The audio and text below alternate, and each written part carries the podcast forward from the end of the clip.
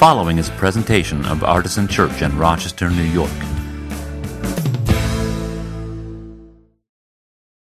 As you know, our leadership team is on leadership team retreat, which is super fun.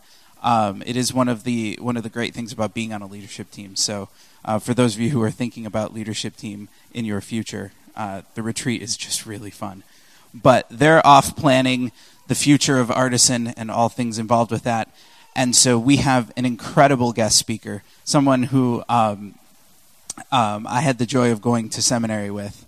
And I remember, um, for those of you who are in school or going, planning for school, when you walk into class, identify the smart people and sit next to them. And I quickly learned that Carrie Starr is one of the smartest people in my cohort. So I did everything possible to sit downwind so I could see what she was writing. Um, um, and to that end, she um, she has been an incredible speaker and leader, both in campus ambassadors and beyond. Um, so, I'd like to invite her up, and she will um, obviously regale us. Did you know you were regaling today? Thank you. Cool beans. Good to see you. Well, two weeks ago on Friday, about 20 semi strangers gathered in my living room, awkwardly trying to connect with one another. Um, don't worry, this wasn't like a strange dating service that uh, we were providing. Um, my husband and I do lead um, marriage workshops in our home, but when it comes to dating, I really am pretty hands off. I've like put some bad combinations together, and I have a bad reputation on that. So I just, you know, once you're married, I know exactly who you belong with, but beforehand, I'm not even going to pretend to know. This was a group of college students and alum from Roberts who were preparing to go on a 10 day mission trip to Guatemala. And they were all, they are different backgrounds, different ages, very different personalities, but every single one of them had one thing in common. And in fact, that one thing that those 20 different people had in common, every single one of us in this room today has in common as well and that is that every single one of us has a deep desire to feel love and connection with others. And that night, that awkward evening in my room, my living room, with these people that kind of know one another but kind of don't, it was almost tangible to me how much they wanted to be loved and accepted by one another, and how much they feared that they would be rejected once they were known. Now, we come to this this desire, this need, quite naturally because it's how we were created. We were created for relationships. We were created to need one another, to relate to and to feel love and connection with other people. In fact, if we go all the way to the beginning of the biblical narrative, which is where I'm going to take you right now, to the book of Genesis, chapter 1, verse 1. Literally, the beginning. In the beginning, God created the heavens and the earth. The earth was without form and void. The darkness was over the face of the deep, and the Spirit of God was hovering over the face of the waters. A little later in the same chapter, chapter 1, verse 26, goes on and says, Then God said, Let us make them, make man in our image, after our likeness now, when I first started reading the Bible in high school, um, I thought this verse was a little strange. I had gone to church most of my life and owned a Bible, but I thought it was more of like a shelf dwelling book, you know, like for dust collection and maybe good luck. Like I didn't know people actually like read it. And so when I was in high school, I had a kid in my chemistry class who um, invited me to his youth group, and there we were encouraged to like read the Bible to like enrich our lives. And so I started reading, and I thought, this is very confusing because I thought of God as singular and, and not plural. And I was introduced to this idea of the Trinity, and I'd heard that word Trinity before. But here, God is identifying himself as three persons in one. And a little later, when I was in college, I got involved in youth ministry. And so I had a lot of teenagers that would ask me questions about this whole Trinity thing.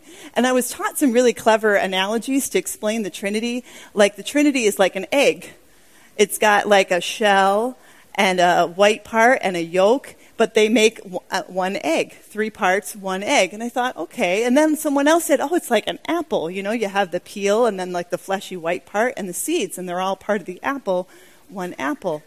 But where these analogies fall short is that, you know, God is not an inanimate object. The Father, Son, and Holy Spirit, these are persons of God. One in three. It's really kind of beyond our comprehension. And as I read Scripture more, and as you read Scripture more, you realize that God the Father, God the Son, God the Holy Spirit are actually in relationship with each other we see God the Son, Jesus, submitting to the authority of God the Father. We see God the Father send God the Holy Spirit to comfort us and to be our counselor. We see the Holy Spirit intercede on our behalf before God the Father. So there's this interaction where they're constantly serving and loving each other. And in, here in chapter 1 of Genesis, it says that we are created create them in our image. That's, that's why we need relationships. That's why we need one another. It's at the very center of our being. God has been in relationship with himself for all of eternity. Isn't that amazing? And I, I, can find no better place in Scripture where you see this Trinity relationship, which, by the way, one of the things we learned in seminary, right, was the word Trinity is nowhere in the Bible. So that did not help my confusion at all at the time. But we see God show up in all three persons at Jesus' baptism in Mark chapter 1. So, Mark chapter 1, verse 9, starting in verse 9, says this In those days, Jesus came from Nazareth of Galilee and was baptized by John in the Jordan. And when he came up out of the water, immediately he saw the heavens opening and the Spirit descending on him like a dove. And a voice came from heaven saying, You are my beloved Son. With you I am well pleased. So here we have God the Son being baptized. We have the Holy Spirit in the form of a dove com- coming down in physical form as a, as a sign over Jesus. And we hear the audible voice of God the Father.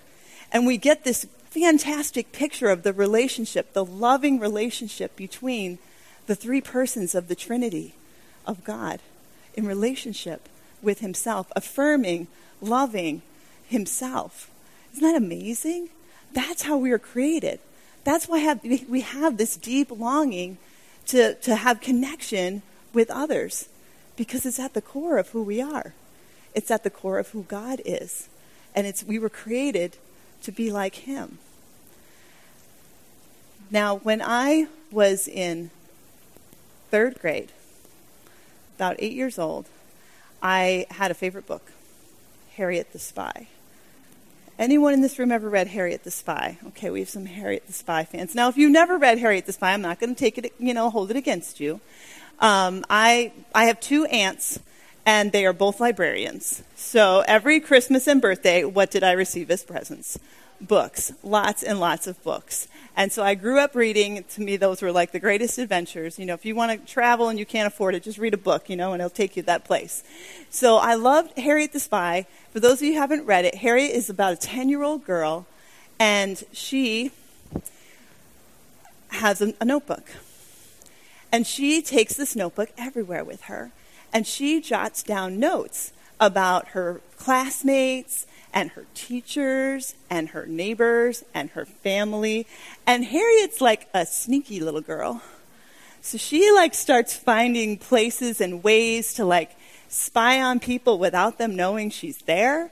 So she starts overhearing conversations and she starts making connections and she starts making assumptions, which we all know are usually bad.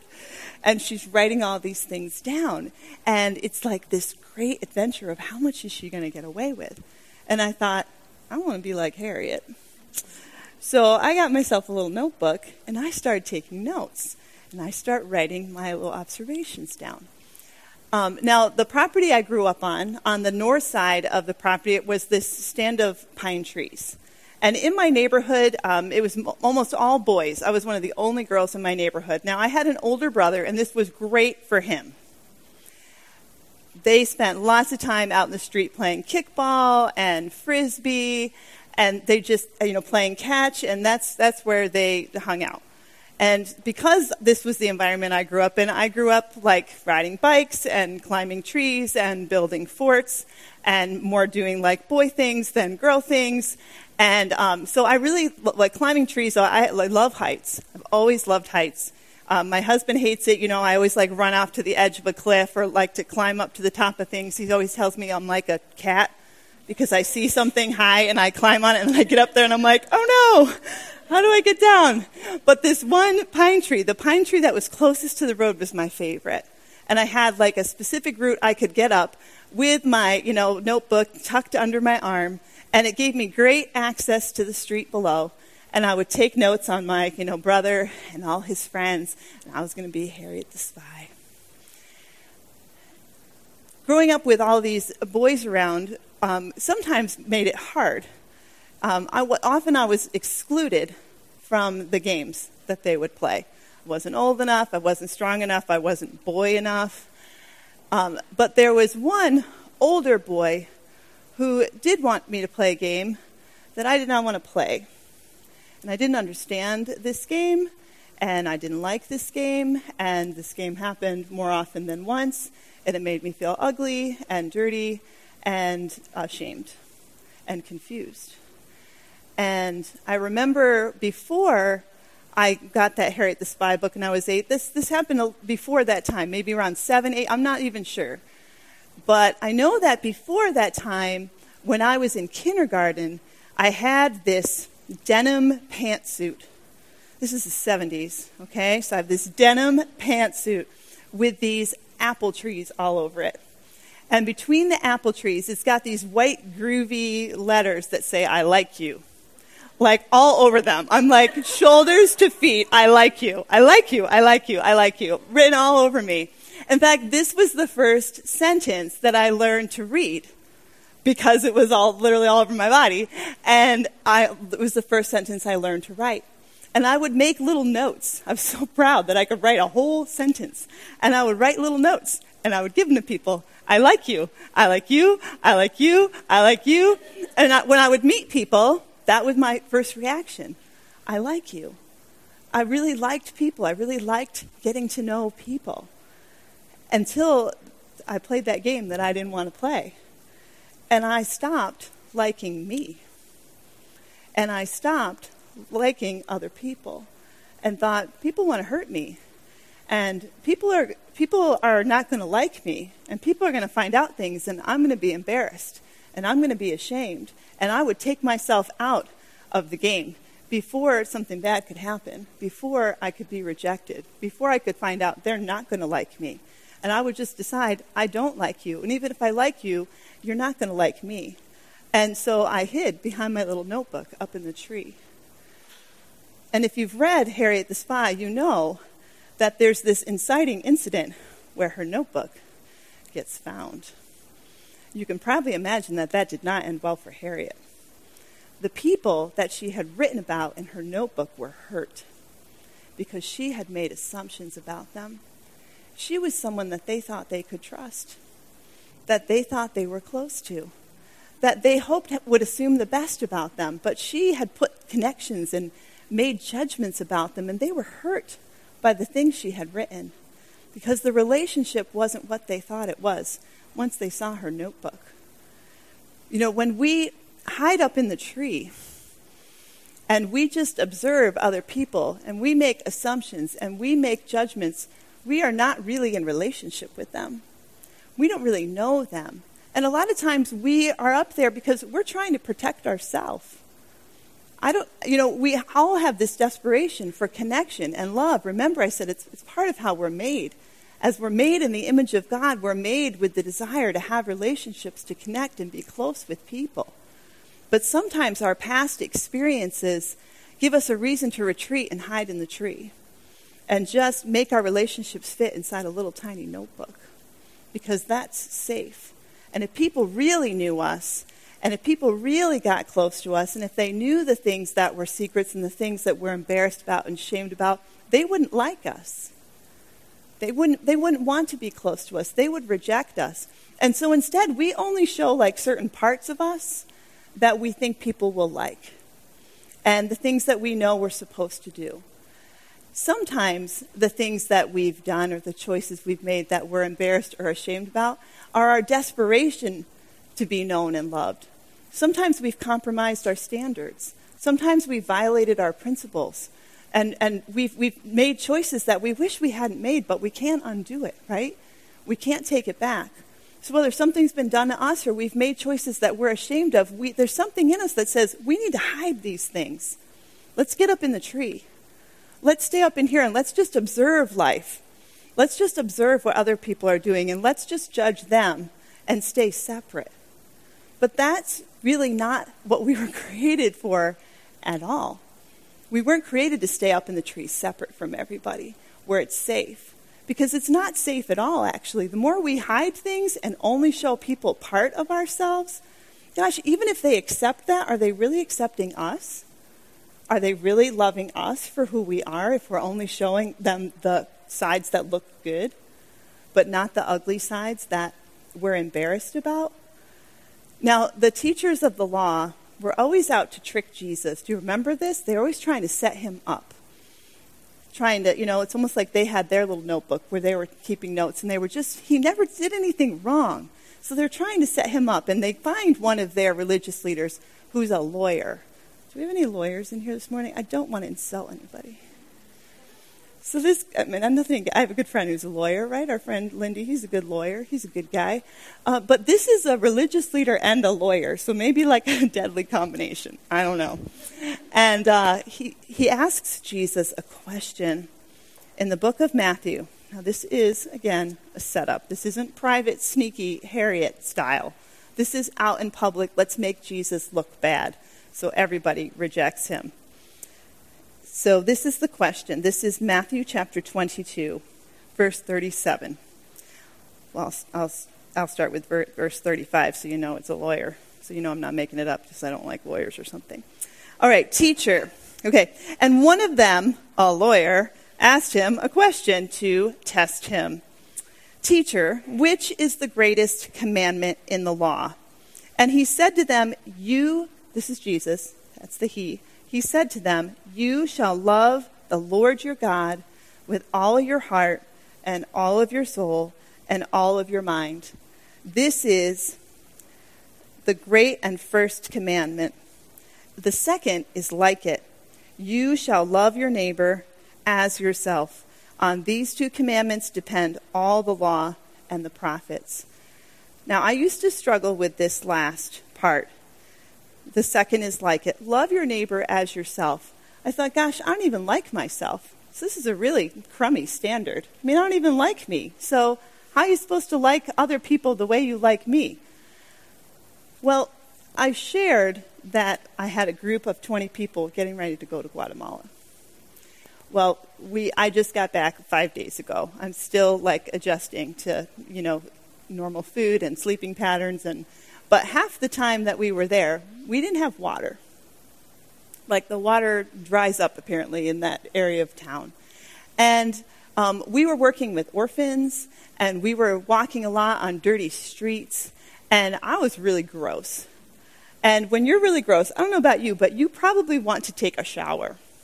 And there were days that I would get up at 5 in the morning so that I knew that I would get a shower.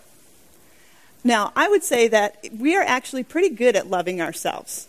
We might not like ourselves, but we're pretty good at taking care of ourselves. We know what foods we like to eat, and we do a pretty good job of making sure we get a chance to eat them. We know what we prefer to do for fun in our free time, and we're pretty good at protecting our time to do the things we like. Right? We, we know, you know, there's one piece of cake, and cake is our favorite thing. We'll make sure we get that piece of cake before anyone else finds out there even is cake. We will, because we love ourselves more than we think. We orient an awful lot of our lives around making things comfortable and convenient for us, if we're really honest. So we might say up in our head, there are things I don't like about me. You might spend time, and I spend time noticing the things that I do wrong. But I do serve myself more than I care to admit. And I do love myself pretty well. And Jesus is saying, love others the way you love yourself. Serve others, put the needs of others ahead of your own. The things that you want, that you find convenient, put those first. Now, this is different. This is a different kind of love than the love that most of us seek when we say we want love and connection. Most of the time, we're thinking, what am I going to get from this relationship? I want people to orient their, their lives and their preferences and their happiness around things that make me happy and make me feel special and make me feel convenient. And I, I wish this wasn't true. Um, how many people are married? We have a lot of people in here. I assume we have some folks here that are married. And um, those wedding vows, those are like big stuff that we like promised. And um, you know, one of the things that I think as a married couple is you're not like supposed to keep track, right? When you love someone and you choose to marry them and serve them for the rest of your life, like you're saying, okay, I'm going to put you first and I'm going to make you feel loved forever. But I notice myself keeping track of like what I do and what my husband does. And I don't want to. I want to say, I just want to love you unconditionally and I'm, I'm going to serve you. So if I, you know, if I'm the one that unloads the dishwasher every day this week, I'll be fine with that. But notice I've kept track of who's emptied the dishwasher every day this week because I love myself more. I want, I want to make sure it's fair that you're at least loving me back as much as I'm loving you. I remember there was this one week there, I got home late from work every single day. And I came home and every single day dinner was made. It was really awesome. I was like, I could get used to this. And at the end of the week, my husband's like, we gotta do something about this. I'm not making dinner every night of the week. Like, what? This is not what I signed up for. You know, we say we love one another, yet we still find ourselves keeping track. We're not willing to just completely unconditionally serve. We're looking to be served. We're not unconditionally looking to give, but we're looking to receive. Now, there is only one person in the history of the world that can give love without looking for something to give back, and that's Jesus. He's the only one that we could ever love that does not need our love at all. Every human being that we try to love, that we try to impress, they're, they're looking for something in return too, because our love is not perfect. We're almost not capable, but God is. And isn't it funny that we spend all this time trying to show like just the right parts of ourselves so people will love us and the only love they can give in return is imperfect as well where if our if our ability to be loved our ability to be liked is rooted in we're already loved unconditionally forever by the only person who could ever love us unconditionally if it's rooted in that it's funny because we're suddenly free from the need to look better than we are because we don't have to impress. We don't have to pretend. We can be real. We can be vulnerable. We can admit those flaws, those mistakes, whether we made them or someone made them against us. We can be more honest. What's funny is as soon as we start doing that, as soon as we start being more honest and exposing the things that are in the notebook that we don't want anyone to find out. I mean, how many people had a notebook or a diary of your own stuff that you were like, oh my gosh, I will die if someone were to find that, if someone were to open that up and see that. Well, when we actually open that up and reveal it to people we want to be close to, that actually causes a closer, more um, loving, sacrificial relationship like we see God have with Himself.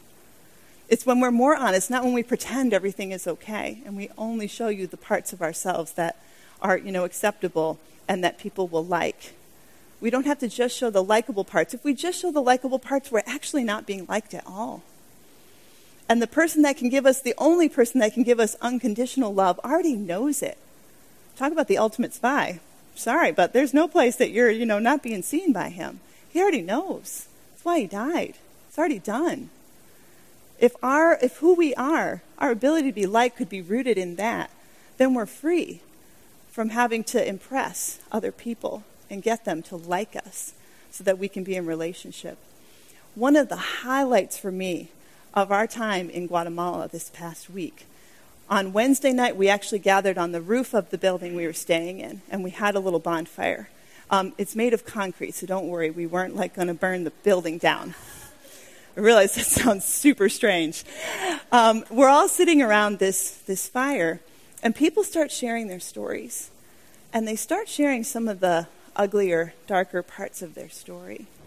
And I'm, I'm, I'm watching people kind of reveal more of who they are and not fear the rejection quite as much. and kind of get beyond the awkwardness of true honesty and vulnerability. And as each person shared more personally their story, it's like it became more acceptable for the other people to share theirs too. And they almost wanted to let the other people in the room know, or on the roof know, you're not the only one who's not perfect. You're not the only one who's been through that. You're not the only one who struggles with that. You're not the only one who's a hot mess. That's a quote from one of the people on the roof, by the way. And it just meant so much to me because I thought, now this is true community. This is real relationships where we're honest, where we're vulnerable, where we're not hiding at all in the notebook up in the tree. Sure that people aren't going to like us if they actually know. People can people need to know you. you can't be known without showing the unlikable parts of who you are, and we all have them. And remember, the only person that can actually love us completely unconditionally already does. He's the only one that doesn't need our love back. So the closer we become to Him, the more we identify ourselves in His love, the more able we are to truly love others without needing to be accepted, without needing anything in return. Thanks for letting me share with you this morning.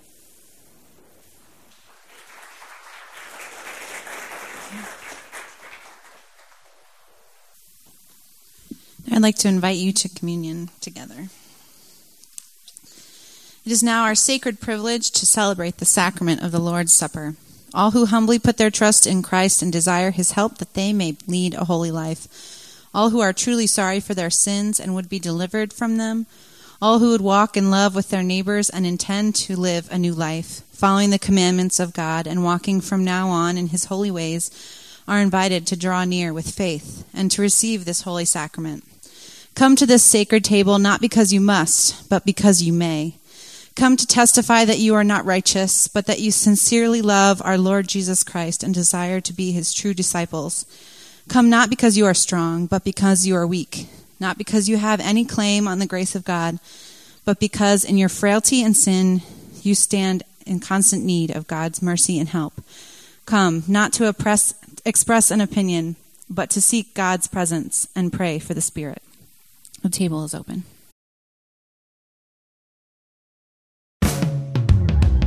For more information, visit us at artisanchurch.com.